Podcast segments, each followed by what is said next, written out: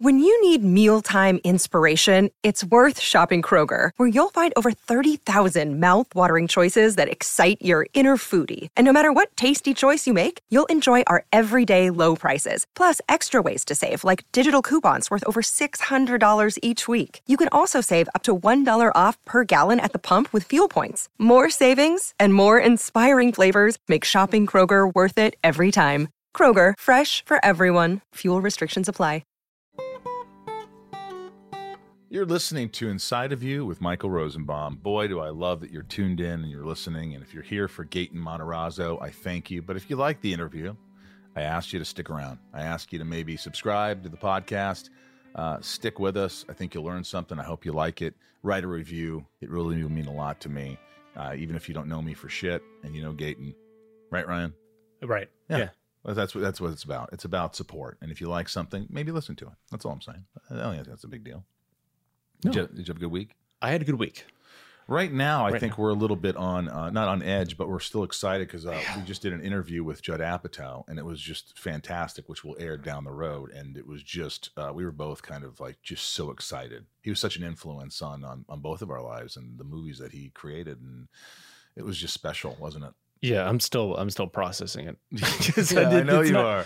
Because it's one of those people who's just sort of out there like making stuff, and then you never think, you know, I'm never gonna sit in the same room as that dude. No. And here we are. Well, maybe you will. Well, you just did. Well, we just did. You just did. Uh, I'd love for you to follow us on our handles, on our social media handles at Inside of You Pod on Twitter, at Inside of You Podcast on Instagram and Facebook. Write a review, message us. Um, we also have the Inside of You online store. You can get Smallville signed lunch boxes from me or me and Welling. Um, you can get autographed pictures of Lex or uh, Inside of You mugs, Inside of You tumblers. So many cool things. Uh, also, the band, my band Sunspin, is playing March 5th. It's that's the Saturday. Is that what March 5th is on your phone? March 5th, uh, we are playing 2 Mhm. shows, right? Mhm. Two shows Saturday, 2 p.m. and 6 p.m. Pacific Standard Time. We play covers, we play originals. It's a lot of fun. There's prizes, there's Zooms. Please show up. Just go to sunspin.com, look for the link that takes you to Stage It, or go to stageit.com and type in Sunspin. Um, you could also get a Zoom with us on sunspin.com. And uh, I really, it means a lot. And uh, also, lastly, if you want to join Patreon, patrons save the show. They really give back to the show. So if you enjoy it, want to give something back, go to patreon.com slash inside of you. That's patreon.com slash inside of you. And uh, there's different, uh, what do you call them? Tiers. Tiers. Tiers. Um, and uh, anyway, that's really all I have to say. I'm, I'm very excited. I think the show, we've been getting some great guests, Ryan, Mhm. and uh, some fu- fun interviews. And I hope that you guys are liking it, doing my damnedest. I hope, uh, I thank you for listening to the show and spending your hour with us. Yeah. You know, And Gaten was great too. This is a good Boy, one. he was great. Talk Yeah. about an open person. He Mhm. just really. I thought he'd be a little guarded. I thought he'd be. In, he was mature beyond his years. Oh my god. I mean, yeah. way more mature than I am. I mean, this guy. He's not only talented, but he's. uh Uh-huh. it, it was a very fun interview, and I thank Gaten Matarazzo from Stranger Things. And why don't we just do it? Let's get inside of Gaten Matarazzo. It's my point of view. You're listening to Inside of You with Michael Rosenbaum.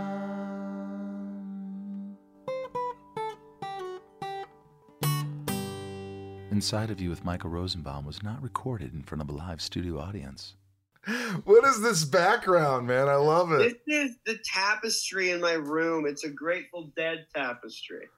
Hold on a second. Are, are you a Grateful Dead fan? I'm a poser. I'm not. That's the thing. I want to be very much so. I gotta get into them a little bit more. But I just saw this at this shop in Ocean City, and it was trippy and cool. And so I, uh, yeah, so I got it, and I didn't even realize until I got it home that I had the bears. It is trippy and cool. The bears are around the circle. I see them, right? Yeah, is it too much? I can so no, no. I feel like I might be on a trip myself. Okay, word. That Do sounds fun. Do you know any uh, Grateful Dead songs? Not much, dude. It's like the one band, and I know I'm a huge rock and roll fan, especially oldies, and especially going back long time. But Grateful Dead is one of those where I just have not read up on. Who are the old bands that you like that you think back? I love Led Zeppelin. I, uh, I, I mean, I'm not too big on the Stones. I'm getting into the Stones a little bit, but huge Zeppelin fan, huge Beatles fan. Um, Jimi Hendrix, I'm obsessed with. I, uh, um, I'm also like, uh, my brother gets me into a lot of great, great stuff. Have you listened to any Moody Blues? Not much, no. Nights in white satin, never reaching Okay, yeah. the end. I got, yeah, I, know that. I, I think you'd like the Moody Blues. There's some good stuff, but I like that you're listening to some Zeppelin. You got some influence, but you probably you probably listen to a lot of uh, musicals too, huh? you know what? I've I wouldn't say I've grown out of a phase. I've just grown to understand that I'm not gonna get by culturally solely listening to show tunes. So I had to branch out a tad. What's what's the go had to learn. what's the go to show tune that's o- always in your mind that you always just The belt one that out? never stops. So it would have been anything from Les Mis, but then I did it for three years. That's right, And so it was just, and then I was like, I gotta move on. right. I gotta move on. I gotta get a.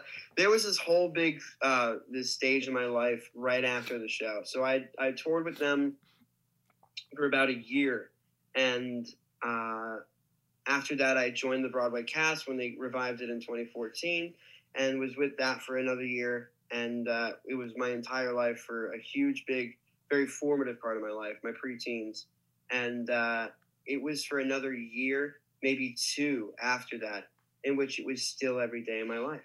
I needed to. I, I couldn't. It was just like because it had been so routine that I sang from the show every morning in the shower. I reenacted scenes in my bedroom that I did on the stage for for several years because I just wasn't ready to move on from it to a point at which it was unhealthy that my brother sat me down and was like, "Hey, listen, Really, really, it got to the point Yeah, where it was you.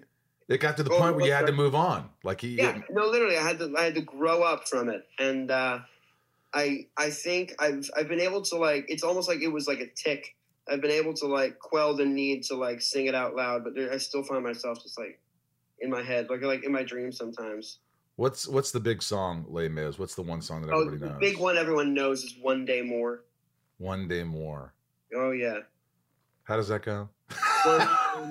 You're making me sing no. Another day, another destiny. I want you to know you just opened up the floodgates, and so now I'm gonna need like therapy because it's just like, and invade my brain for the next three years Hey, again. hey, we met at uh, a con, Yeah. and I'd seen you at other cons, and you know, uh, you just you just were a highlight. You just have such a great energy about you, and you just seem like such a good guy with a good head on your shoulders. I don't know that I would have uh, a good head on my shoulders at that age, at, at 19 years old, and you starting as young as you did and having so much success as you did. I think I'd implode. I think my brain would just implode. I don't think I was mature enough. I still don't think I'm mature enough. So I want to I want to go back a little bit to like growing up and and and and you know getting involved in all this stuff. And first of all, where were you? Weren't you driving like a shit ton today? hmm Where were you driving from? Yeah. Well, not today. Today I was good. Today I uh, well I was in Rhode Island because I was at the Rhode Island Comic Con. How was that? It was great. It's such a good show. It always is a really really good show. Were any of the guys there? The other Uh, guys? I was the, I was only the, uh, one of the only guys. Uh, I think I was the only person from Stranger Things there. You know what it was? It was a really big con for the uh, the Cobra Kai group. really? Yeah, a lot of them were there. Most of the most of the principal cast happened to be at that con there, which is really great. They're a great group of guys. That shit blew up, didn't it? Do you watch it? Crazy. I I've seen the first two seasons. I've, I've been not for lack of like wanting to see the third. I just for some reason like it's hard for me to like keep up with shows like when there's a big break between seasons and stuff, which is the same thing that's going on with mine. But Yeah. um, there's a big break between seasons, and uh, anytime it comes out, I just forget to watch. And so, but the minute I would start, the minute I start season three, I'm just gonna, I'm gonna, I'm gonna tear it apart. Yeah. So why did you drive to Rhode Island Comic Con? Why didn't you fly? Well, I'm in Jersey, and so it was only it was about a five and a half hour drive. That's an ex- that's a stretch. It was only probably about like five hours. Going up there was rough, but I like driving better when I can. Yeah. It's easier just to put your luggage in the car. It's true. easier- You don't have I to deal with people. PSA, genuinely, it's easier to just just go. And honestly, my dad starts driving for this one before I did. So when uh, he he got in the car, I could just sleep. So you guys drive together. He drives you. Well, yeah, he's with us. We'll we'll alternate up there. It's always best when he when he's ends up being there. Sometimes my mom comes. My dad's always better at those shows. She'll admit it herself. She's it's not her scene. But uh, I had a whole big group coming with me this time to Rhode Island. Really? All your had a- I had a friends? whole- yeah, my girlfriend came with me. Both my siblings, her, my sister's roommate, her sister, um, uh, my uh, my best friend, and my, uh, two of my best friends uh, go to school up in Boston, and so they uh, they took the trip down to Providence to uh, hang out at the con too for the day. What do they do? What do they do while you're at the con? Do they like to experience it with you, or do they kind of f off and do their own thing? I think initially they were really excited to see what it was going to be like with me. But the thing is, is like, it's not too exciting for people just hanging out with me to be by the table. Because for the majority of the day, I'm sitting at the table signing and taking pictures for those waiting in the line. So I don't really have time to go and enjoy the con. And at Rhode Island, they had this big room down on like an, I- like, it was in a big hockey stadium at the Dunkin' Donuts Center Oh in! Providence, and we were on the ice. They had like set up everything over top the ice in the center of the arena, and set up all the lines and stuff out there. So it was frigid, first off, but also it was nowhere near the rest of the con. So they did. They just said they said fuck this. Um, I'm going and doing fun stuff. They didn't even stay for the con. They went like out to Providence, and like my sister went to like bars out in Providence and just enjoyed the city. But it was great. It was a good time because that night I was able to go spend time with them. And So you like don't that. get offended if they leave. no. I completely understand it. I wouldn't want them to stay. They'd just be standing there Yeah. doing absolutely nothing. Do you notice how that always happens when you're filming? People are like, "I'm so excited! I want to come on the Stranger Things set," and then they come on, and then they're like, "You're still filming the same fucking scene for five hours straight." Literally. That, but we never get that. I'm never allowed to bring people on set. You're not. At least I don't think. I've been told that it's super under wraps. No one's allowed on set. No one's there. And then sometimes somebody will have someone on set, and it's confusing because I'm like, I thought you told me I couldn't. But uh, yeah, no, it's always boring. It's it's just it's monotonous Right. for sure. For those who aren't doing it, it's great for me. I love doing what I do. I love working on that set. But Yeah. nobody would want to go and just it's it's a long day. It's like a 13 hour day doing the same scene over and over again. Now that you're over 18, they can keep you as long as they want, can't they? as long as they want, and they do it. they, they do it. Yeah, that's their favorite thing in the world. What now? Tell me about. Uh, you know, you grew up in where? You were not Connecticut, I was born in Mystic, Connecticut. Mystic, actually. Connecticut. Yeah, it's a great little town. A lot of people from the New England area probably know where it's at. Go down there a lot. The drawbridge and the and Mystic Village, all that jazz. My mom's from there. My mom's originally from there, but I've lived my I've lived in New Jersey my whole life. Really? Yeah, my dad is from there originally. My dad's from here. I say there. I'm in Jersey now. My dad grew up here and uh, met my mom working in Connecticut. They started their family there, and then and then packed up and, and moved it all down here when I was only about two months old. Always a pretty. You seem like you had come from a pretty happy family. Is that is that fair to say? Yeah, absolutely. I think, I mean, absolutely, as, ha- as happy as family can probably be, especially, I mean, like, my parents are divorced. And so, like, uh, I mean, that's not like, I love how you went from how happy they are, and then you're like they're divorced. They're divorced, first off. So, like, that's like, like, yeah, that's not special, though. No, like, at this point, who, isn't? Yeah, But, uh, exactly. yeah, so they're divorced, but like, so of course there's rough patches. That's with every family. But right now, it's it's incredible. They're both married to wonderful people. That's and great. uh, yeah, so very very happy family, big family. My dad's whole family's down here. So my grandparents, all three of my aunts, all three of his sisters, and uh, they all have kids. So all my cousins, and we're all within like a five mile radius. Are of you each other. serious? So you see your family constantly, Constantly. and that's a good thing. Oh, yeah. oh it's a great thing. Uh, yeah, it's an it's an incredible thing. Especially growing up when I was younger, it's an incredible thing. Especially because I mean I have all my cousins there, like they're and they're siblings of mine. Yeah. I, mean, I, I spend just as much time with them as I do with my siblings. Inside of You is brought to you by Rocket Money. I love Rocket Money. You know why? Because everyone should have Rocket Money because it just helps you save money. How many times do we have subscriptions that we don't even know we have anymore and we're paying so much money? Just throwing away money, Ryan. I I found one. You and you did it. You told me I got Rocket Money. Like I, I found one. It I'm embarrassed to say how long it's been going on, but thank you for finding it. My God, it was embarrassing. yeah, because it's like you want to watch some show and you go, oh, I have to subscribe to this uh, this streaming uh, whatever, and you you start streaming the show, you watch it, you leave, and you forget. After this trial period, it kicks in and they're charging terrible. you ten bucks a month. It's, it is embarrassing.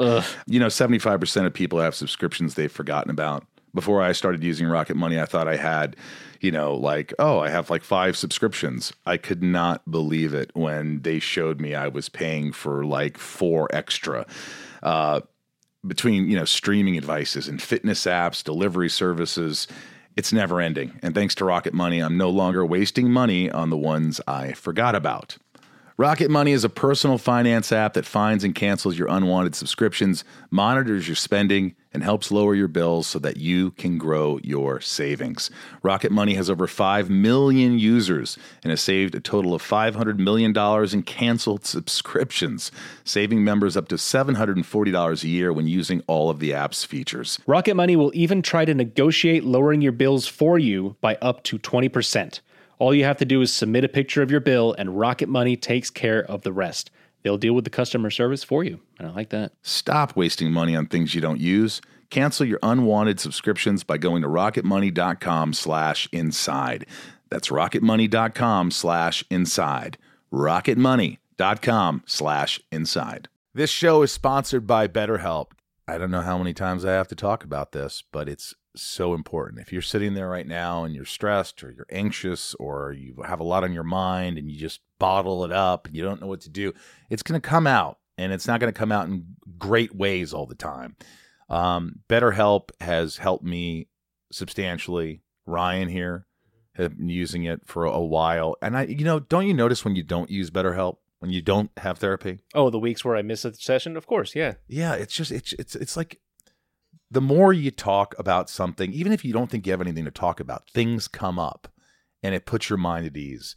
And we all carry around different stressors, you know, big and small. And at times we keep carrying them around rather than processing them and letting them go. When we keep them bottled up, it can start to affect us negatively. Therapy is a safe space to get things off your chest and figure out how to work through whatever's weighing you down. Therapy from BetterHelp is helpful for learning positive coping skills and how to set boundaries. It empowers you to be the best version of yourself. It isn't just for those who've experienced major trauma, it's for all of us. If you're thinking of starting therapy, give BetterHelp a try. It's entirely online, designed to be convenient, flexible, and suited to your schedule. Just fill out a brief questionnaire and get matched with a licensed therapist and switch therapists anytime for no additional charge. I think people think, oh, what if I don't like my therapist? If you don't, you switch them. It's that easy. Get it off your chest with BetterHelp. Visit betterhelp.com slash inside today to get 10% off your first month. That's betterhelp, H-E-L-P dot com slash inside. Another day is here, and you're ready for it. What to wear? Check. Breakfast, lunch, and dinner? Check. Planning for what's next and how to save for it? That's where Bank of America can help. For your financial to-dos, Bank of America has experts ready to help get you closer to your goals. Get started at one of our local financial centers or 24-7 in our mobile banking app. Find a location near you at bankofamerica.com slash talk to us. What would you like the power to do?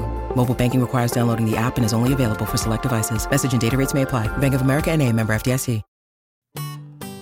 So, did you know at an early age that you wanted to be a performer? I mean, obviously, you started very young. Sure. I don't know if I wanted to be a performer. I certainly was a performer from a very young age. Why is that? I was just a, a riot. There was always going to. That's what my grandfather always used to say to me. Goes, Yeah. You're a riot. You're a riot, Mike. exactly, exactly. No, but I just throughout like the entirety of uh, my my young years, my sister was always into music. My mom was a was into musical theater, was a performer when she was in high school and college, and and uh, and traveled with actually like a church group and went uh, like overseas, like went to like Ukraine I didn't even know about this until like three weeks ago. Like she went to Ukraine and Croatia and sang like Christian music for kids out over there for like a, a church group. I'm like, when's the last time you went to church? You went with like a missionary group to go perform. I didn't even know any of this until really recently. So it was in the it was in the blood early on to be. When did they know you could sing or, or you know or dance? When when was that? Were you always singing songs throughout you know throughout the day? Yeah, it's a that's actually a funny story. I was gonna say I guess I just always had, but they I remember them telling me that um, this is gonna like make me this is gonna make me seem so young. Which Well, you gonna make- are. You're young. You're a young I meant guy. It's probably gonna make you feel like super old. I'm super old, so I'm already I'm already there. I'm already there. But my first song that I ever learned, I was so I was like one or two years old in the car, was "She Will Be Loved" by Maroon Five. When songs about pain- I am I- old. I'm fucking old. We're old if you're listening out It's an old album. It's an old album at this point. It's almost twenty years old. 20 years old. So you were you were listening to Maroon 5. Maroon Five songs about Jane, which is still an incredible. I love that album. But she will be loved, and just because of the chorus, you know how he goes up on she will she will all that stuff. Yeah. Yeah, that was my favorite thing for some reason. Anytime he went up during the chorus, and so I'd do it, and apparently, I just was able to stay on pitch with him. And they said, "Wow, look at cool. that." Yeah, because my sister sang too. My sister sang her whole life when she was younger, growing up. But yeah, that was the song. And then from there, I started going to voice lessons really young uh, with the same teacher. That, it was all with my sister because I just did everything my sister also did. She really wanted to perform. She always wanted to sing. She had a drive and a passion for it and always wanted to try. And I just wanted to be like my big sister, pretty much. Really? That's where all the yeah, that's where all the motivation behind it went. And so I just don't went- mind being what is it? I don't mind spending every day On the corner in the the pouring rain. pouring rain. Shooting girl with a frowning smile. Yeah. Oh, it's so good. But that was the first song I ever sang. Wow. So what did did something happen? Did your parents did their ears perk up? Did they think, "Oh, wait a minute, we got a performer That's here." so- I guess it was just they just thought it was pretty cute. They were Thought it like, "That's cute. kind of adorable." That their that their two year old was was singing Maroon Five before. I mean, I- was I was always singing and stuff. All the shows I used to watch too when I was younger. My mom always made sure music was involved.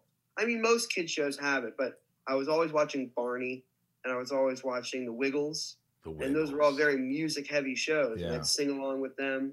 Sesame Street too, so I'd sing along with them always, and so that's where I guess it started. Did, so I- did- my first my first concert was The Wiggles. really I was two because that used to be a big thing, right? The concerts used to be a big thing. Oh yeah, uh huh. Wow. Huge. I'm talking like stadium, like arena tours. The Wiggles would do, and would just be packed. That's people from the age of, unbelievable, like, isn't it? Two to six, and all of their parents Just singing the songs. singing the songs. Choo choo chugga chugga big red car. Wow. Fruit salad, yummy yummy. Come on, dude. See, Isn't I that- remember I remember shit like Fraggle Rock and uh, I had no idea. Let the music play, worries for another day. Let the music play down in Fraggle Rock. You don't remember Fraggle? Yeah, Fraggles were in the 80s. Oh no, I have no idea what that You should check out the Fraggles. It was kind of twisted and weird. That's something that I guess I never really learned much about was like old like 80s kid like kid stuff. Like I've always like because I've been told like the biggest thing we get with the show is did you have to do your homework? Did you have to study 80s pop culture, music, movies? And what's your answer? I- no, no. because I already knew all of it. Because my parents, I mean, they like any songs they play in the radio, they'd be playing that stuff. They'd show me the movies that they loved when they were kids. Like I always compare, like people always ask, like they're they're baffled that we might have an understanding of what the '80s were like, but the people who were in the '80s, they're just they're they love to talk about the fact that they're from the '80s already. So it's, That's true. it's not.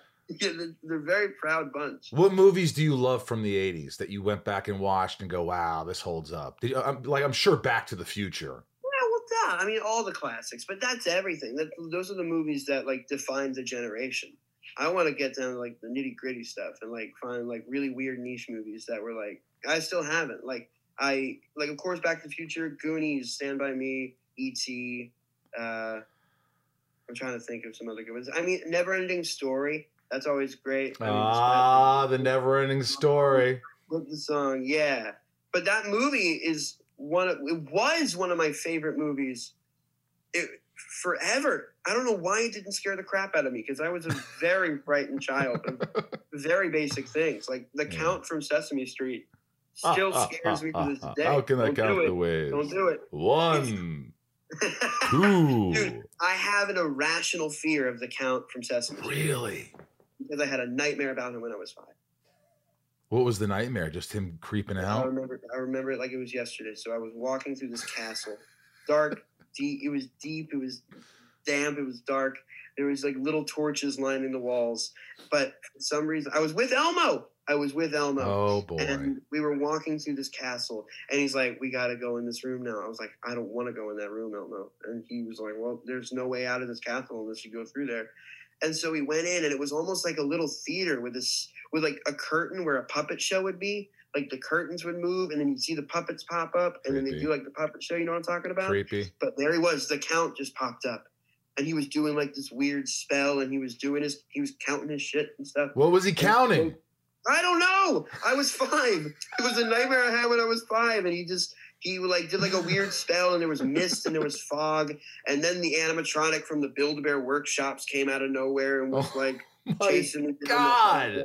I'm still scared of that guy now because of it. And seriously, it was a recurring dream for maybe it could have been like a week, but it also could have been like two years of my life.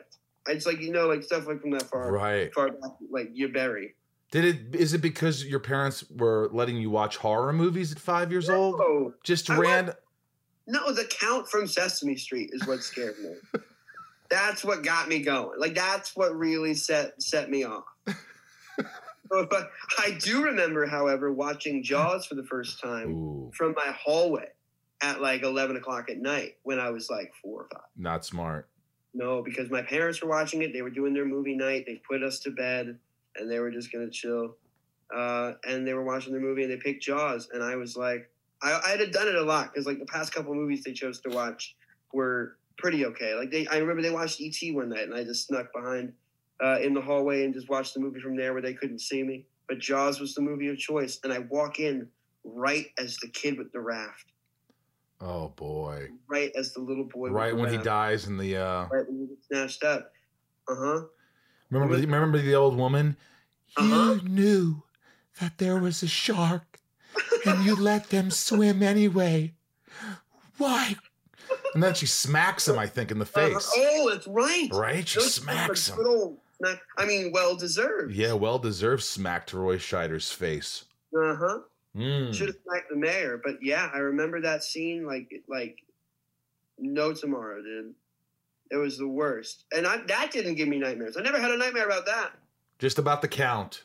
About You the and count. Elmo trekking through a castle. so annoying, dude. Oh my god! because it god. happened so much to a point in which I just wake up. I'd go to bed, be like, "All right, I guess we're gonna have to deal with this dream again." It got to the point of just routine. At five years old. All right, here we go. we go. So, what was the first the first gig you got? The first. Uh, do you remember the first audition for Oh, yeah. auditioning for something? What was that? First big audition was for the Les Mis tour. The first audition you ever auditioned for was the Les Mis tour. I didn't get it. I did not get it. This was when the tour started. It was the 25th anniversary tour.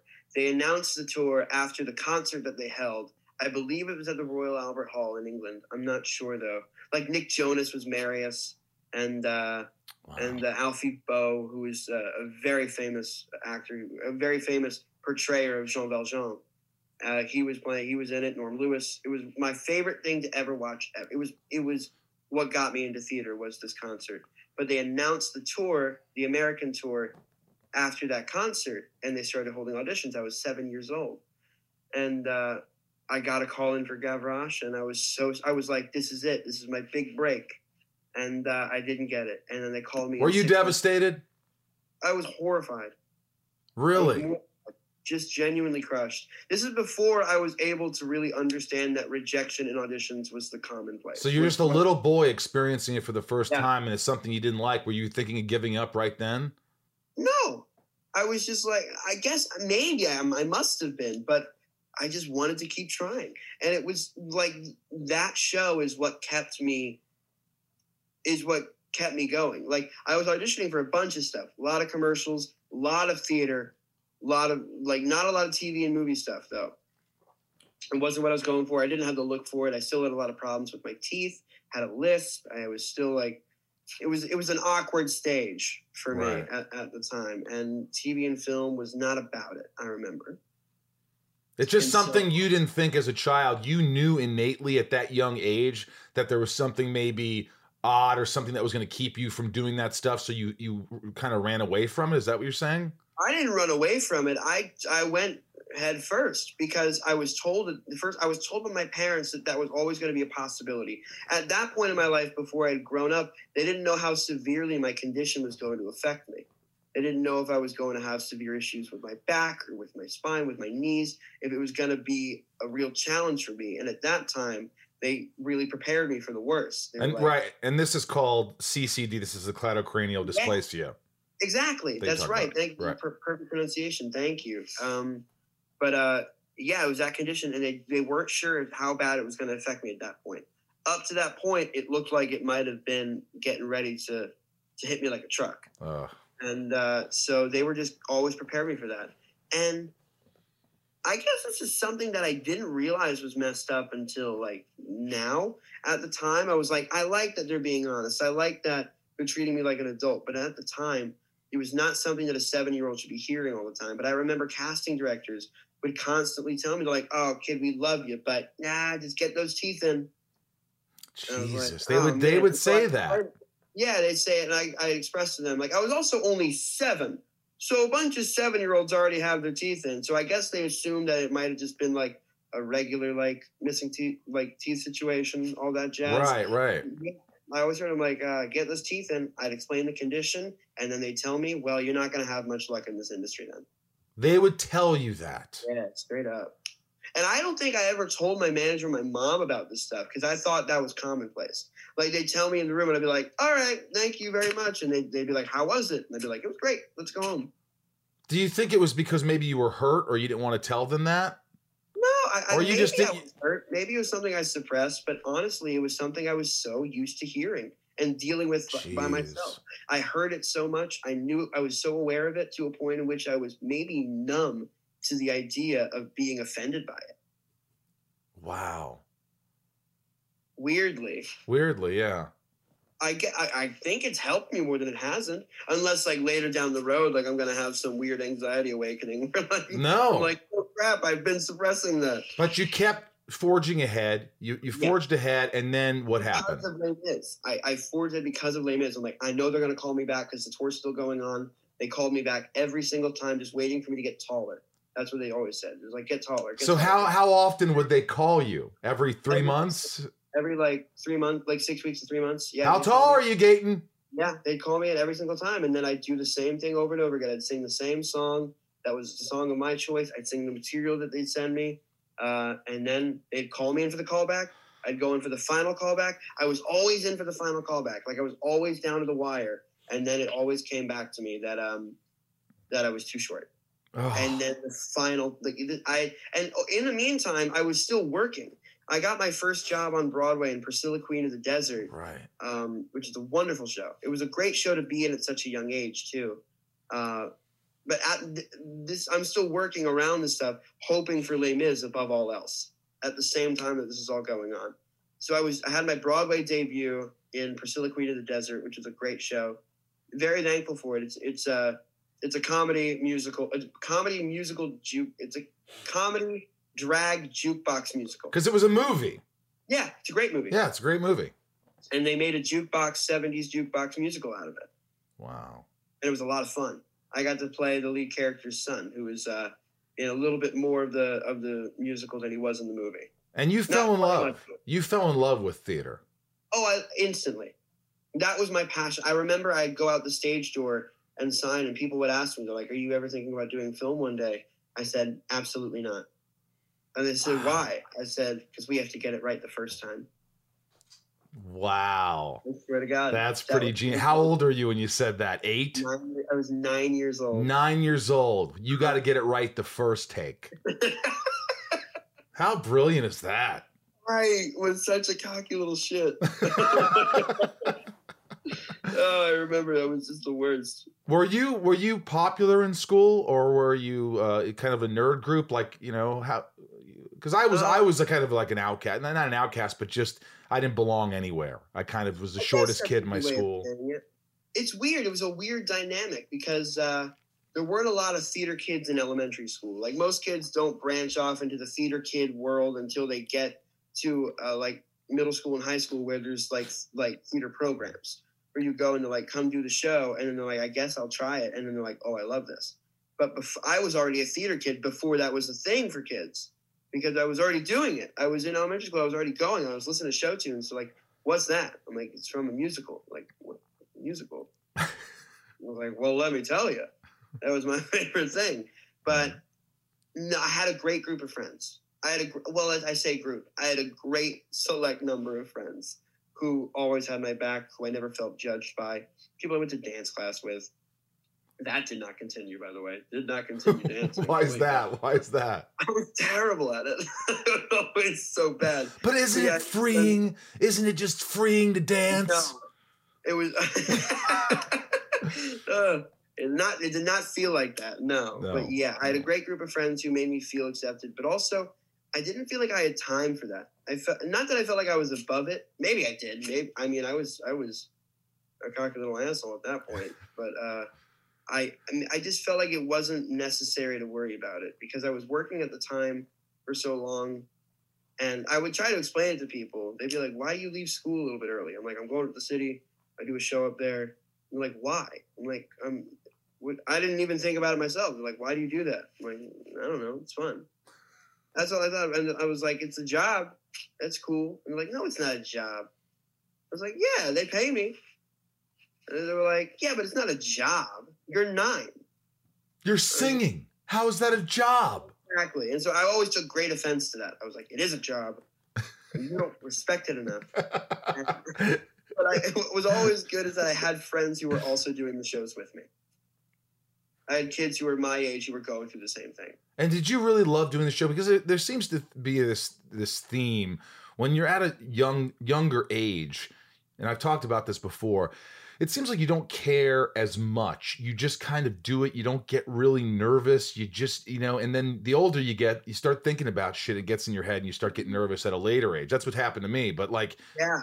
so you were kind of a free spirit and didn't care? How, how old were you when you worked on your first project? I probably, you know, in high school, uh, you know, but it was different. I started when I was like 17, like 16 doing plays and That's young. That's still young. I was a lot more fearless though back then, Yeah. for sure. Absolutely. And you were fearless? That's the thing is like I didn't comprehend exactly what I was doing, especially going out on a Broadway stage. Everybody's right there, staring right at you, face to face. There's no screen, there's no curtain. It's right there. And people kept telling me, they're like, Are you okay? Are you okay? And I didn't know what they meant. I was like, What do you mean? Yeah, I did this in rehearsal for three weeks. I'm fine. I don't know why. Like, the only difference is that now there's people there. That's the only difference. And I was already so comfortable with that. And I ran, I, there were nerves, of course, but I remember they weren't the nerves that I have now. Like back then, the nerves were just like, I can't wait, I can't wait, I can't wait, let's get out there. I'm so excited. And I remember like, the, so we have a guardian uh, who works backstage who's there to like watch the kids and she like works through like uh, the union and stuff the equity union making sure that uh, kids are being uh, treated nicely and all that jazz and you have super like you know it's like basically a, a babysitter who makes sure that like you uh, go out there on get out get there on Right. your cues time get in costume you're being treated correctly doing your homework all that jazz it's a it's a rough job Wrangling you bastards? yeah, wrangling little wranglers child wranglers is what they Child call them. wranglers. that was the actual name until they changed it. really? I'm not fucking with you. That's the name. It was Child Wranglers, and that's the most. And I wish they didn't change it because that's the most accurate description of what that job entailed. It was just wrangling this group of theater kids, nine-year-old theater kids. Oy vey. Oh man. But I remember I was like so jazzed that I was about to run out there before my cue. She's like, "Give it a second. wait. I was like, I just remember going, and then the minute I was out there, I got a big, big cheer, which was rare. I got a big, big cheer, and I didn't know why. I mean, it was my Broadway debut, and so they put that in the playbill that uh, I was having my Broadway debut that night. And then it wasn't until after the show I heard that it, the only people cheering was the like hundred people that were just there in my group to see me in the show that night. Wow. Like there were so, like so many tickets were sold that night just from my family that went out there to go see me in that show, and I knew that, and that's why I could I was not scared. I never performed for them like at the house. They were like, "Get up and sing for us." I'd be like, "No," but that them being there was like the hug that I needed.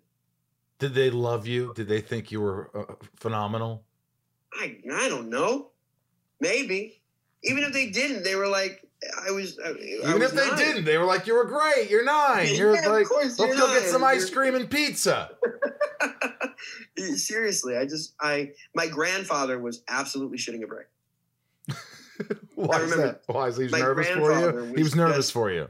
petrified for me. Like all he would say, he wouldn't say it to me. He never said it to me, but to everyone, he's like, "What if he freezes? What if he get it? What if he gets out there and he just freezes?" And I just remember him like talking about this to me. Like now, he's like, "You couldn't. I could not." He was sweating. Like he changed his shirt throughout the show because he was sweating through it. Because if I had like, if I did, if I had like, because any nine year old could realize the scale of what's going on there Yeah. and genuinely freeze up. And I just didn't. I didn't feel the need to. Did you ever mess up? Oh, all the time. But you didn't care. I did. You did. You were hard on I cared yourself. if I messed up because then I wasn't doing my job properly. And I, I Ah. remember the first. Oh, I remember the first time I ever messed up a line on stage.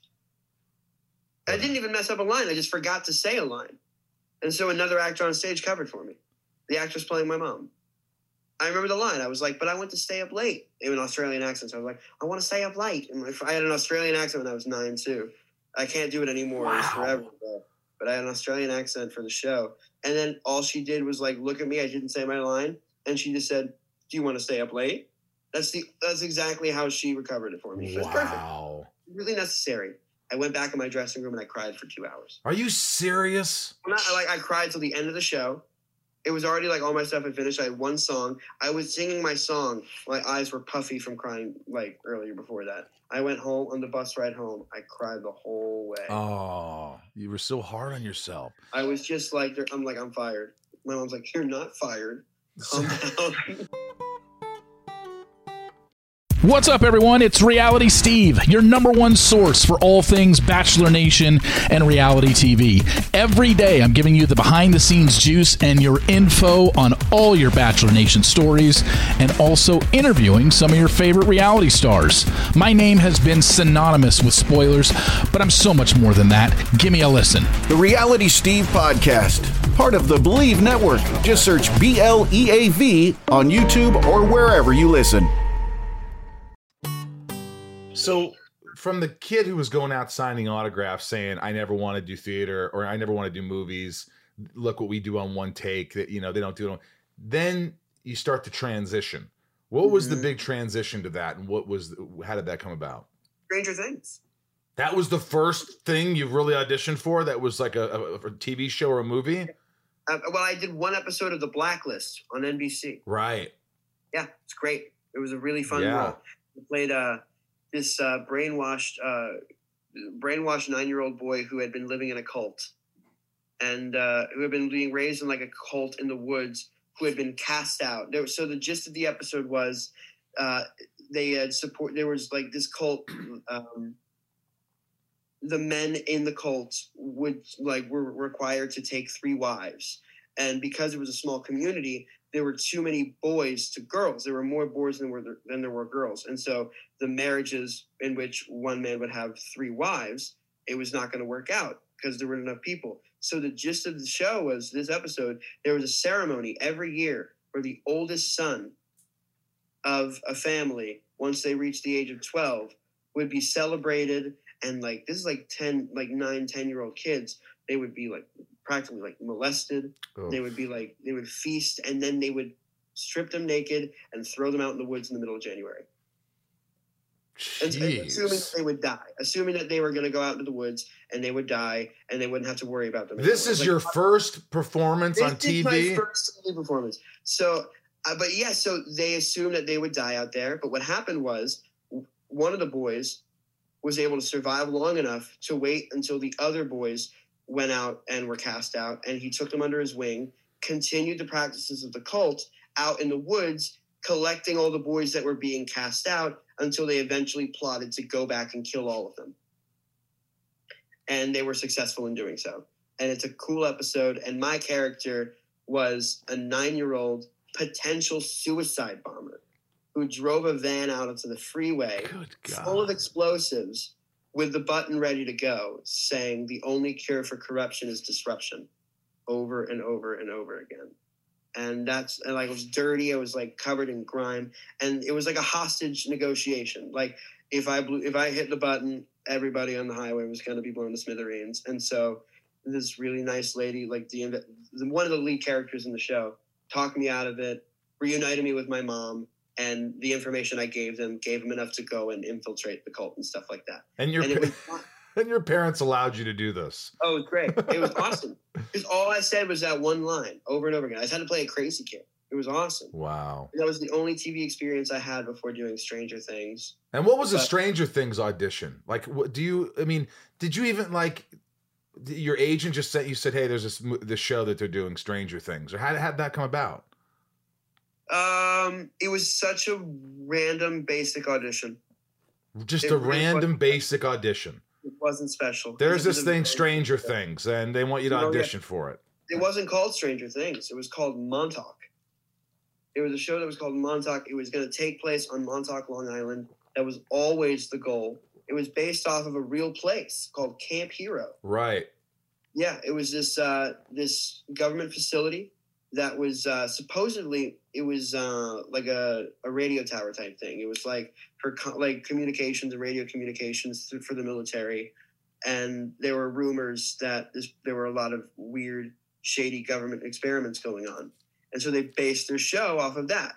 And it's the same thing. Hawkins Lab is just based off of Camp Hero. And isn't Camp Hero still there? Yeah, it is. You can go see it. You're not allowed in, but you can go up to it, and people have gone underground and have seen and heard some weird, weird shit. Really?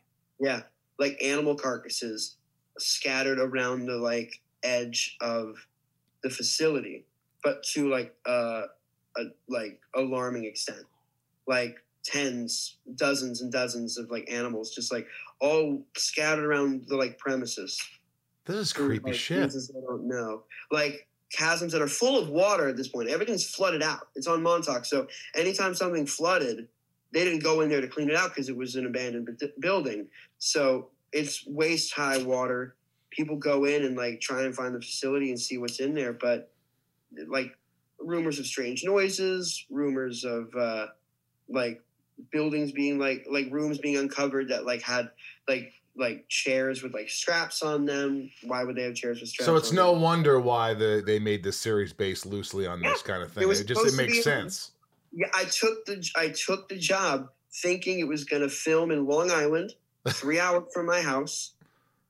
Uh, it was going to be a mini series. I was going to be in like three or four episodes, and uh, then they I I signed on, and they were like, "So change of plans. It's going to film in North Carolina." And then a month later, they were like, "Change the plans. It's going to film in Atlanta, Georgia." Were you confident in the audition? Did you know your lines inside out? Did you No, Come on. I know it's one of the only auditions in which I, I had two other ones that week. I was like razzled. My mom wakes me up that morning. She's like, "You ready for this tape? We got to go up to the city." I'm like, "Oh my god, I completely forgot about this one." And so I'm memorizing my lines as I'm going up to the city. I have nothing. I know none of it, and I'm freaking out. But also, I was like, "Ah, I had two this week." I'm like, "This, this one. I, I mean, maybe it'll be fine. I'll be good." I go up there. I have the sides in my hand, which I always hated doing. And I was literally looking down at the sides as I was forgetting lines. You can see the audition. They released the audition tapes of all the kids for like their first tape, and you can see me looking down at my sides because I don't I don't know my lines. And I have no idea why they. But like they told me to like the minute you sent that tape and we knew you need, we needed you in the show. I was like, that's the dumbest thing I've ever heard in my entire life. It was one of the worst auditions I've ever. Isn't that something that it's just it's just you. It's just your personality. It's something about you that they just gravitate towards. And When I say you, it's like the Very proverbial you. It's like me or or that guy or when they walk in, that's the guy. I'm like, but that guy didn't give a good. It doesn't matter. That's the guy.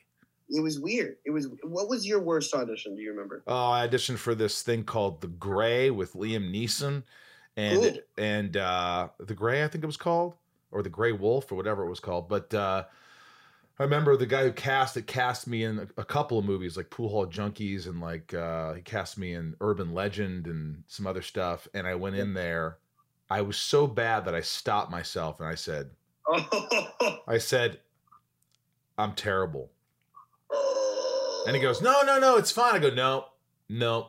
I got, I go, I go, John, John Papsidera, great casting director. I said, Oh, great. you got, yeah. you, I got to go home. I got to go home, man. I got I got to work on this. This is terrible. I didn't work on it. And he goes, hey, man, Rosie, I love you. Go on. And I left.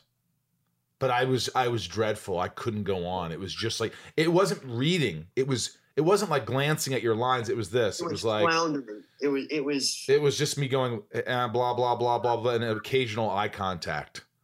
Just no eye contact at all. Just me reading the lines. I had like it was it was ter- it was a terrible audition. It happens. Oh. So what they do? Did you even get a call back or did? Oh, I got a call back that I was hella prepared for. I got a call back. I was like, I ain't doing. I ain't messing this up again. I got a call back for this one. They wanted me back, and so I was like, all right, I'm putting in everything I got for this one. It was so funny because I was auditioning for Mike originally. I think all the kids. I don't know if you heard that. My whole stomach just went. brrrr. I didn't hear it. Oh, so got in the mic. Oh, I hope it's in the cut. I hope it is too. Me too. I'll, I'll like- raise the volume on it. It was literally. It was like an internal fart. Like you didn't let a fart out, and it just went back up. It was. By the way, them. can you armpit fart? You know, no. Oh my god. I'm god. I a genius with it. I'm a genius. Maybe I can now. I mean.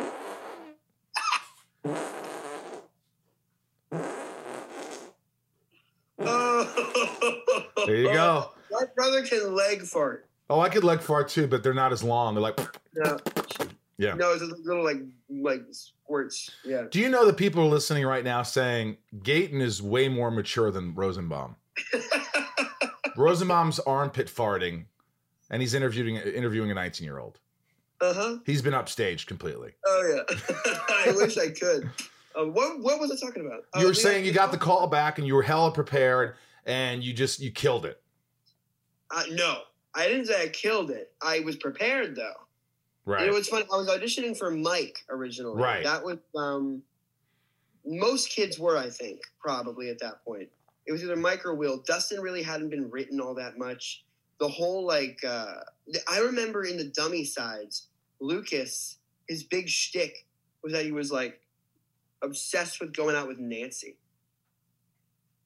Like Mike's older sister. right. I remember like that. Either it was Dustin or Lucas, but I remember uh, like Lucas had this biggest crush on Nancy, and that was like the driving force behind the dummy sides. I know they never really wanted to go with it, but they just needed like audition material. Right. And uh, I remember after I went in for the callback that I was up for Mike or Lucas or Dustin, or it was like some weird like lost in translation like type stuff. But for some reason, I thought that I was going in for Lucas. Really. I had the sides for Lucas. They did the scene from Stand By Me where um, Corey Feldman's character, he's I'm gonna rip your head off and shit down your neck. He's at the he's at the fence and he's screaming at the guy uh, in the junkyard. That was the Lucas sides that they picked, Wow. and uh, we did that scene.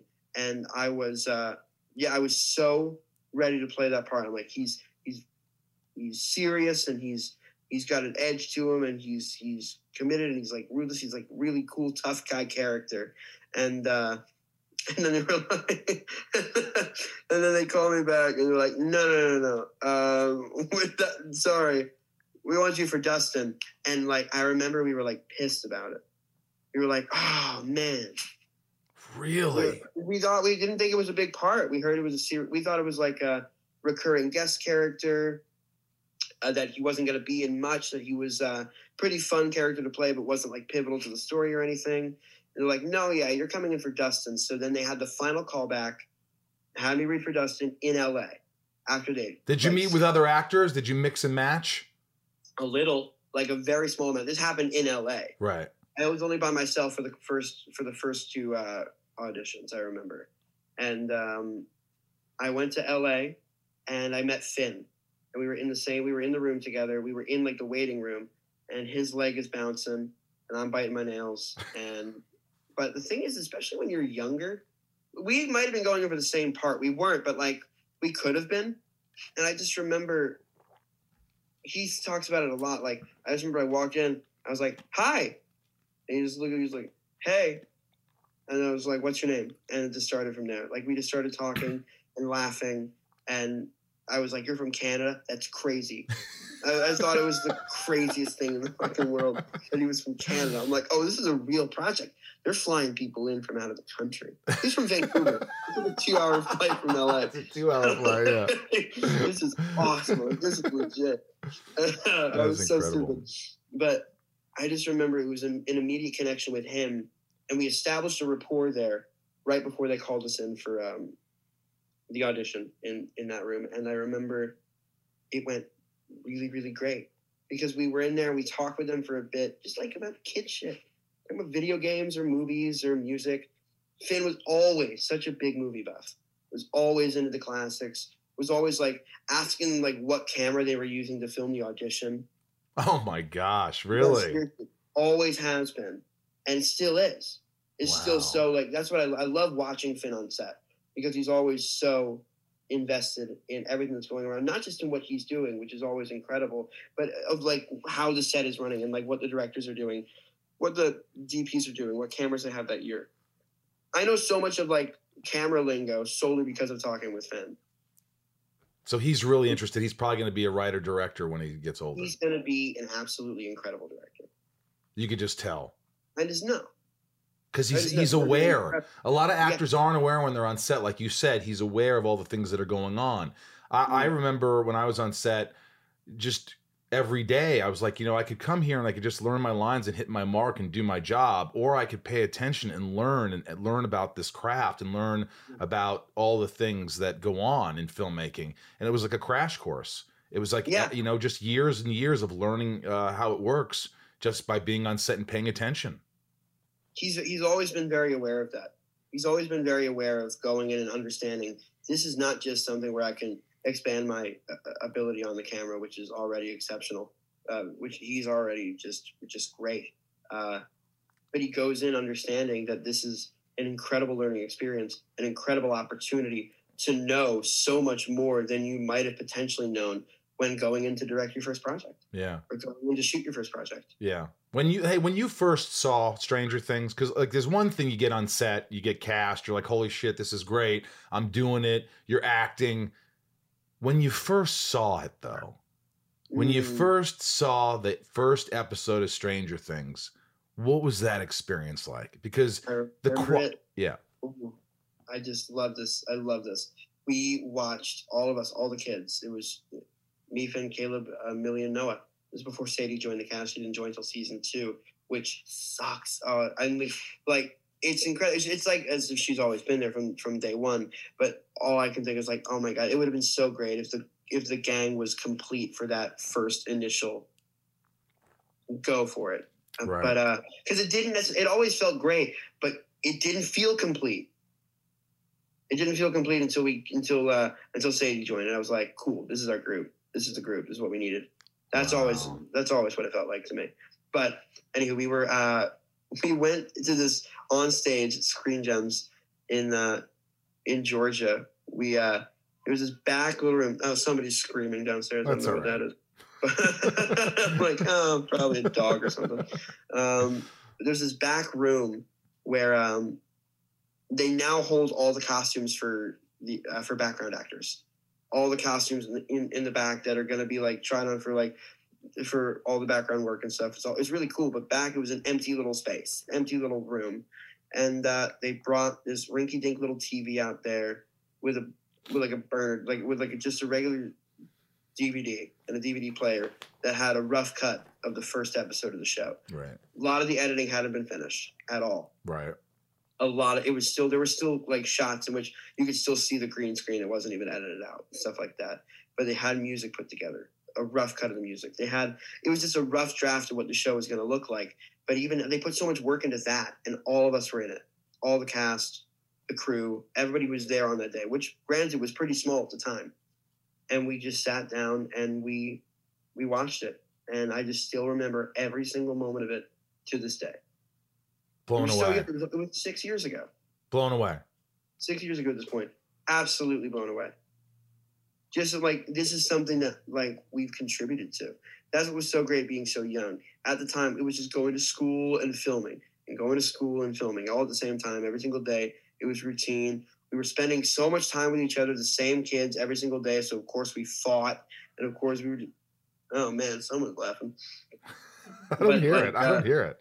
You don't even hear it? I, don't, I do. It's my, I think it's my stepmom laughing at the TV or something. I don't even know. But um, yeah, we like so we like fight every now and again, and it was getting to a point in which like we were already. It was like we've been doing this for like seven months. Let's wrap this. Shit. Let, let's go home. Like it was like because we hadn't seen it. We hadn't seen what we were doing. Right. we were doing it, and we hadn't gotten any bit of like assurance that this was going to be great. We kept getting told, "Enjoy while it lasts," because it's probably not going to get a season two. And uh, we just watched it and just knew. We were like, "Okay, we're in good hands. We're safe. This is worthwhile. awesome. That's awesome. worthwhile." Hey, this is called uh, shit talking with Gaten. Oh, I love it. These are my patrons, my lovable patrons who give back a little more to the podcast. Amazing. They're- They're high patrons. Yeah, they're amazing and they they love you. And there's some questions and just rapid fire. Great. Little Lisa, love Dustin and Steve's uh, friendship. What's your favorite scene between you and Joe Keery? Uh, Train Tracks season two Farrah Fawcett hairspray scene where he tells me what his secret to his hair is because it's the one scene in which two characters, the first scene I think in the show, where two characters who have nothing in common finally find something in common with each other and realize themselves how arrogant they were being. They didn't like each other at all solely because of the superficial idea of hanging out with the nerd and also hanging out with the jock Right. and then they have something in common and it brings them together in a way that they never thought it would and it, it was like a beautiful budding little flower of something very very fun I love it. Rozzy, when you sang the Never Ending Story theme song, did you see the movie before that? I know you did. indeed indeed i did Did you know all the words to it already? no i didn't remember the song What are the first words to the the song. song? What are the, how's it go again? turn around Ryan. Look. Yeah. Yeah. Ryan's Okay, right here, and Ryan has not missed one episode. He's my engineer. You can't see him. Say hello, Ryan. Oh, Hey, hey, Ryan. Kate, what's up? how you Uh, doing I'm good, man. This is great. Yeah, he he, lo- he loves it. He loves you. He loves the uh, the show, and uh, I mean, who doesn't love the show? Uh, so you you had seen the movie. That was your answer, of course. You had seen the Yeah. movie before you sang it. Uh, how much? And you recorded it in a studio, right? You recorded the song in the studio. you recorded the song no we sang it live You sang it live to a track, or no i think it was a cappella did you have We just had time to to learn it? How long did you have to learn that? So it was super quick. So Gabby, who plays Susie, she's incredible. She's one of my favorite people to ever exist, and I hope she hears me say that. Um, she's the best, seriously, and she's a Broadway kid as well. She was uh, in a very great She show called sing. Fun Home, an incredible role in an incredible show called Fun Home, genius musical, incredible. Uh, but anyways, so she sings, and being our extra little theater bitch asses, like we we made a number out of this. We knew what we needed to sing. We weren't going to sing harmonies or anything, and then we were doing it. And I forget if I had the harmony track or she did, but I think we are like, one of us want to take the harmony track. We are like, yeah. I'm like, lower or higher? She's like, lower. And we are like, all right. And so we just did it. And then we made a whole number out of this thing. We show up on set to do her side first in her bedroom, where she's singing the song, and I was off camera reading for her and singing the song with her. And um, and they were like, guys, it's great. Tone it down a tad. They're like, this is a literal number. They're like, you, gotta remember, like, in this, you haven't done Broadway shows, so you have to, you have to done it back. We were pissing our pants. I remember. Oh my all God. And that's where the prep was. Like, she had the hard work because she, they filmed her stuff first. Right. And then they filmed all of my stuff later that night when the sun went down out on a random field and hill right. on the lot. And they put blue screens up around the parking lot area so you couldn't see it. And we were like sitting up on like the grass and she was standing there too. And she sang with me on my end. I don't know if there was a track. I don't think there was. I think we just kept a cappella and just made sure we remembered the tempo. I love It was it. Was great. All right. Yeah, even we are recording for the for the album. That's not, that's just our live recording from the show. It sounds great. Thank uh, you. Uh, Kelly S. Rapid fire. Here we go. How is it working with Robert Englund in the new season of Stranger Things? Oh, Robert's great. He is great. I did Urban Legend with him, and I, he's just an, No, he's an oh, icon. very very cool. He's an icon. He's an icon. very very cool. Robert's great. The fact that we got him is awesome. Uh, Michelle K. Any pranks from behind the scenes of Stranger Things, and who's responsible for those? Yeah, I remember there was this one prank. It's not my prank. Uh, it's is it funny now? I don't know if it's funny now. It might be less funny now. It's pretty messed up. But I remember there was a, uh, there was one of our crew members who worked in costumes who was getting married very very soon. This might be season one or two, and um, she's so excited. Of course, she's about to be married. It's incredible. And uh, Noah and Millie decided to prank call her, and uh, prank called Noah prank called her as the Brian, the uh, manager of the venue that her wedding was, telling her that there was uh, a construction issue at the venue and they were going to have to cancel the reservation for her wedding. This is like two weeks out of her wedding. So she's freaking out. She's crying. She's freaking out. I mean, if you're gonna prank someone, you got to prank other people in the cast. You can't No. prank the guy. This is no, literally, this is so. And they remember like, so Noah can't see it. He's just on the phone on one end, and Millie's in the room, and she's like goes and she goes, could it, could it, could it. cut it." and I was like, I don't know. I think, I think she took it well. I think afterwards she took it well. Maybe not for like the first day or two. Oh my but I gosh. think now you take it well. But I remember that, and I was like, whoa. So maybe no more pranks on set. Uh, Maya P. What are the best and worst things? Good question. Best and worst things about growing up in the public eye. Uh, best thing is that I I now I think I have a, a general awareness of what should be pretty acceptable behavior for somebody my age. You know what I mean? Like, it's a, it's an age where you can make mistakes and should make mistakes, but at least I have a bit of consciousness as to knowing that my actions are going to affect other people. Everybody, this is the case for everybody, but in my case, it's pretty immediate. If I were to do something, it would definitely affect those, and everybody would know about it. Yeah. So it definitely keeps me grounded. But worst part, there's a lack of anonymity. There's a lack of a little bit of fun there. I think, especially being really young, you want to be able to do dumb, stupid teenage shit, and uh, Yeah. deal with it by having your parents ground you, rather than have to deal with it with people making a headline that you're just like washed up or something. I feel like that with cell phones and shit too. Just like in general, it's like you know we didn't I didn't grow up with cell phones, so we were able to just do what we wanted and nobody could see. And you know Yeah. nowadays everybody's got a phone, so if I'm gonna get up there and act like a jackass, everybody's gonna know about it. Everybody can just record it. And I am a jackass. I am a yeah, jackass. then it was just stories. Like back then, you just hear it's like I remember I was at a bar and like I don't know who, don't know, like Rob Lowe was there and he was trash or whatever. Like I don't know. Like right, right. now it's like they'll know if that's true. We true. have a video of it. um, hey, you know, I saw in an interview that, you know, talking about anonymity, but something cool is that is it true that a bunch of your family and friends started to work at a restaurant and then you were you got the- a job at the restaurant while filming Stranger Things and you did it t- tell us why you did it because I know you were playing the story is like you were playing Mario Kart yeah, and they were is the all they- Fallon interview. Yeah. yeah. So in the Fallon interview, but I loved it because they were off, you know, working, and you were just by yourself playing Mario Kart over and over and over to the point where you mastered Mario Kart. Yeah, to a, I'm so good at Mario Kart, dude. I'm so good at Mario Kart, and nobody plays Mario Kart anymore. Like, it's not like it's like a popular game. It's not like Smash Brothers.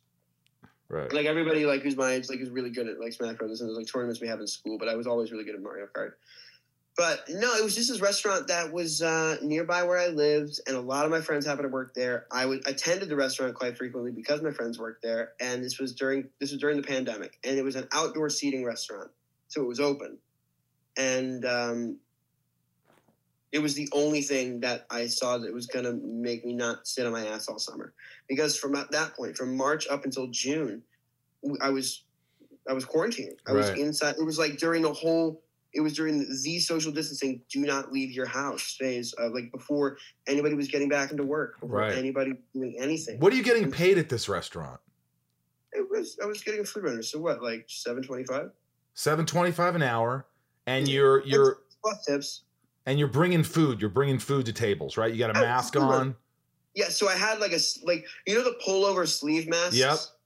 Yeah, I had one of those and a cap. I still have long hair at this point, so I tucked in all the hair into my hat and covered it and put the sleeve over the mask. So the only thing that you saw was my eyes, and I double masked. So I had a mask underneath. I had like a regular like surgical, like two surgical masks underneath, and then the sleeve mask on top because I still wanted to be conscious about it. I I was a lot. I'm not t- like I come from a really really. uh uh, small town in Jersey, super, super conservative, but and super like at this point, really, really uh I guess lax is the nicest word I can say about Right. the situation going on, but super anti-vax area. Yeah. So even back then they were like like anytime there was a restaurant that was open, people would just go just to make a point of it. Like, I'm not socially distancing. I'm gonna be cool Uh, and rebellious.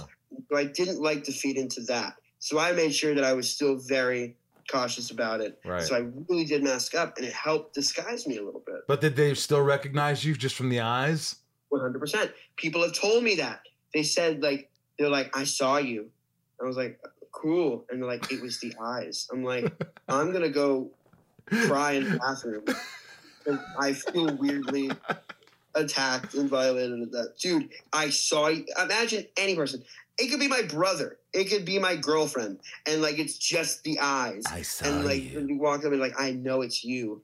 I just recognize your eyes. Like, that's Creepy. the scariest thing. I've never met you in my life. the scariest thing anyone's ever said to me. Hey, do you think this is the? uh Do you think this could be the last season of Stranger Things? Have they told you anything, or do you think it could be? You're hoping Can't it's not. I, it would be dumb if it was. It would be dumb if it was the last season. It's probably it's for like they're not. A, they, they can't say whether or not there's going to be a five until season four is released, Right. and then they'll know based on ratings, based on how it does, if they're going to want a five. It's going to do well. Like uh, even if it's not like even if it's not a good season, I think it is. Even if it's not a good season, it's still going to do well because people have been waiting for it for so much, so long. And, it's, and our fan base is just incredible. Are you excited? Are you excited about the next season? Oh yeah. Oh my gosh. Do you I'm love being on set? You love being on set. You love acting with these guys. I didn't realize how much I took it for granted until season four, though, because of COVID and everything. We started production March, I think March eighth or something, and then closed down March sixteenth. We had like a, like a week of filming before it shut down for a two week hiatus, which ended up being six months, and um, it was it was we were devastated. But it was I, we got back in September, and I was like, oh my gosh, this almost got like taken away for good. And Wow. before at the time, which I was just like, oh, back to another season, and that's what I took. I was like, not only was I taking it for granted the experience, but I was taking the the learning experience and the job and and the love of the crafts. I wasn't taking it seriously as much as I could have, and so that I think this season is the one where like a lot of us maybe, but I just felt like it's really where I, I genuinely tried every single day. Every time I walked in, I was like, this is gonna be a good day because I'm gonna make it one. That's great. It felt really great. Yeah. And that's why I'm really stoked for the season. I feel like everybody was just putting every bit of their heart and soul into it because maybe that was it, it was clear to us that that might not have been normal anymore or commonplace. right. Is there? Lastly, are there any like little love connections on set? Has there ever been? Any, are there anything like people dating or people flirting or people? Or, or you guys just keep that to yourselves? Maybe. Not for me. I mean, I've been in a wonderful relationship with my girlfriend for almost four years. She lives here Wow. Yeah, it's great. She's incredible. You've been in a longer relationship than me, and you're 19. That's amazing. But on set, other people, there might there, there might be some Maybe. things. I don't know. I mean, and uh, if it's true and nobody tells me. I mean, Charlie and Natalia have been dating for probably like four or five years at this point. Wow. Yeah, I think they've been seeing each other since season one, but we're pretty private about it until uh until like maybe a little bit after. It's hard to hide it. Like they couldn't go out and like be like go on dates in public without people being like, oh, Jonathan and Nancy really dating in, real- in real life, and like like the headlines about it. So eventually, it was hard to keep it secret. I think, but they've been together for quite some time. How cool is Winona Ryder? Winona's thebomb.com. Genuinely one of the sweetest ladies I've ever gotten to know. Really, She's great. just a sweetheart. She's really, genuinely, she's great. And and you know David Har, Har Harbour. Yeah, David He- He, yeah. he just seems like the coolest guy. He just seems like He's the, awesome. I love working with David. There's never been a person who who drives me to impress as much as David does. really. Work around a, a group of people. Shawn Levy too, who's uh, who directs uh, episodes three and four of all of our seasons and is an executive producer on our show. Uh, he he he. I mean, what have you known that he's uh, directed? Um, you see the movie Free Guy that came out with? I didn't see that. You directed that. He directed Night at the Museum. Oh yeah. Like he's he's been working for so long. He has such an energy and a drive, but like he just drives me to just always feel like I'm like I really want to impress this person. I want to like not impressed, but say more like this person drives me to be the best version of myself on the set that I can because they take what they do so seriously. Yeah. Like David as well. Like David is always just so into it and ready and committed and understands everything he needs to do. I mean, maybe he doesn't feel the same way, but whenever I see it, I just know like it just looks like he's always giving his all and is is ready to do the best he can, Yeah. no matter what he's doing. Do and you- there's that. It's not intimidating. It's just like, all right, let's do it. Yeah. Do you Yeah. do you want to continue doing movies and TV and stage and just do all of it? Are you do you want to get back to the theater or what, what are you I excited want to get about? back into the theater. I really want to get back into the theater because I haven't done the theater. I haven't really like done a long run uh, in a show. Uh, uh, it doesn't even have to be on Broadway. I'd love to do work off Broadway. I'd love to do workshop theater. I'd love to do experimental theater. Um, but I've never done a long run since my voice changed. Right. It's been a bit. Well, you're getting older. This is good. Exactly. I'm real. I'm looking. I'm excited to try out new things. And also, uh, now would be the first time I do a show in which there's no child labor laws that are going to be like. Uh, there's no like child wranglers. no child wranglers. No child wranglers. Those anymore. wranglers are gone. Those days are old. Uh, Yeah. this has been a, a real treat for me. I, I, you know, I met you at a con, and I was like, "This dude is just so cool. I think he'd be a great Oh, guest." And I, I was right about it. You were you were a fantastic guest today. I mean, I think people are going to you. love this. I'm just glad I got to be a part of it. Thank you for having me on. Yeah, this is just wonderful. I really, really enjoyed it. I, I wish you continued success. You're a great guy, and uh, I'll see you at the next con, or I'll see you somewhere. I'll text you and say hello. Do it. No, seriously, we- I'm I'm doing a, a lot of the cons. Uh, I'm getting back into them now that uh, they're they're open after uh, restrictions are lifted from the pandemic and stuff. So I'll see you very very soon. I know. Yes, indeed. All right, give my love to the family downstairs screaming. Go listen to some Grateful Dead, some Moody Blues. Okay, now I will. All right. Now I will. Now people know I'm a poser. All right. Gaten, thanks so much, man. Thank you so much, Michael. See you, brother. Bye. Uh, there you go, Gaten Matarazzo. I hope you had a lot of fun with it. Again, if you really enjoyed the interview, please subscribe to the podcast, listen to it, spread the word with your friends, and follow us on our handles. Ryan, what are those? At Inside of You Pod on Twitter, at Inside of You Podcast on Instagram and Facebook. That is correct. Uh, we appreciate you listening, and and hopefully you got something from it. Hopefully you're like, hey, you know, that didn't suck. Um, thank you for spending the day with us. You're an hour. It's just an hour, but there, again, there's so many podcasts out there, so it's like you know, you just hope that people tune in and they continue to tune in. That's all you can do is do your best. You know, what was cool was hearing Judd Apatow say how he listens to the podcast, Mhm. and he was like, "going, oh, your Jimmy Connors episode and the Kevin Nealon episode." I'm like, "Oh my god, you listen to the podcast!" that made me really happy. I was like, "Oh, somebody I really respect and uh, uh, adore." So that was pretty cool. Uh, if you want any inside of you on uh, any inside of you merch or Smallville merch signed, go to the Inside of You online store. There's Smallville lunch boxes. There's uh, autographed autographed pictures of me, of Lex, of Inside of You mugs, of tumblers. There's so many really cool things there. Also, go to sunspin.com and get tickets to see my band Sunspin uh, March 5th at 2 p.m. and 6 p.m. Two shows. Um, you know, you can you, you can win Zooms. There's the prizes. There's all sorts of stuff. You could also go to stageit.com and type in Sunspin. But pr- please join us. I think you'll have a great time. Everybody who comes to the show is surprised about uh, by how much fun they have. They actually enjoy themselves, and we respond. We see your messages on the screen, and we're like, "Oh, look, it's T TR four sixty seven. What's up, man? Thanks for being here," and uh, all that stuff.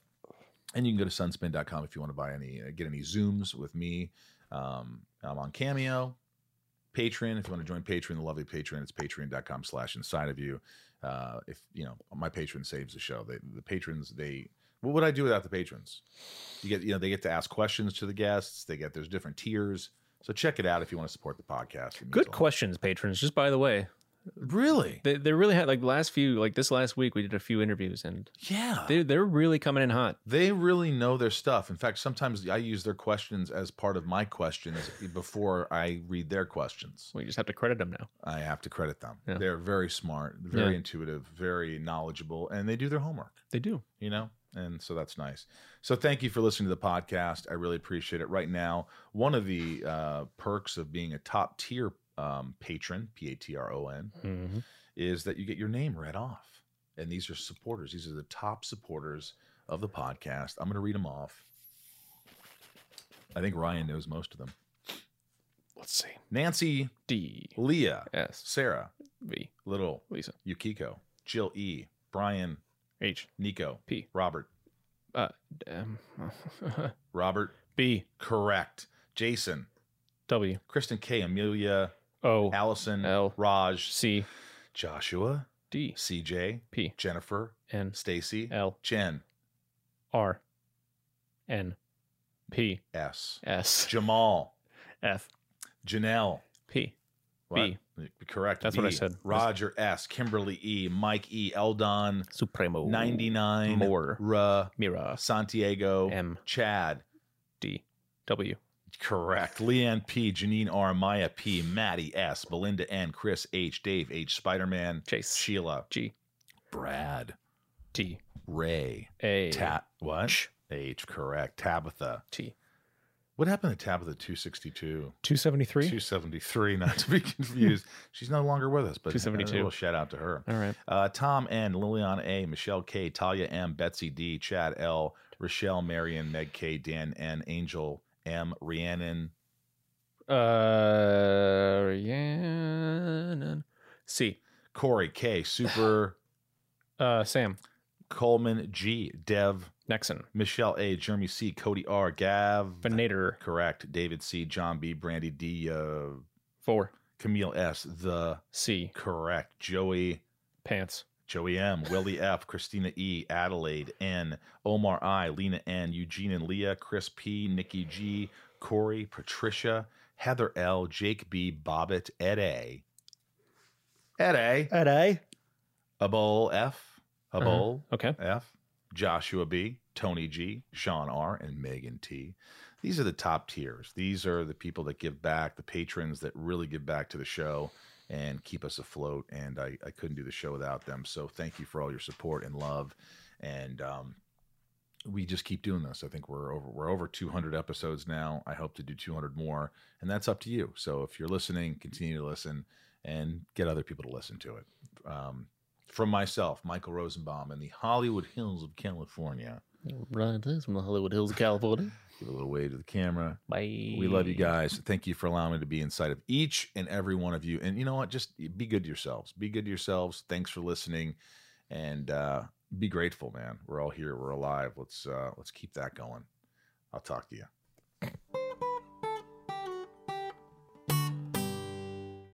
Welcome to Talkville, the ultimate Smallville rewatch podcast. Guest star Sarah Carter as Alicia Baker, although I didn't really work with her a lot. But Tom did, and they had some real big smoochy scenes. Yeah. Can we talk about that? Could there be any more sex? What was a three page makeout scene that just kept going? Good Lord, we get it.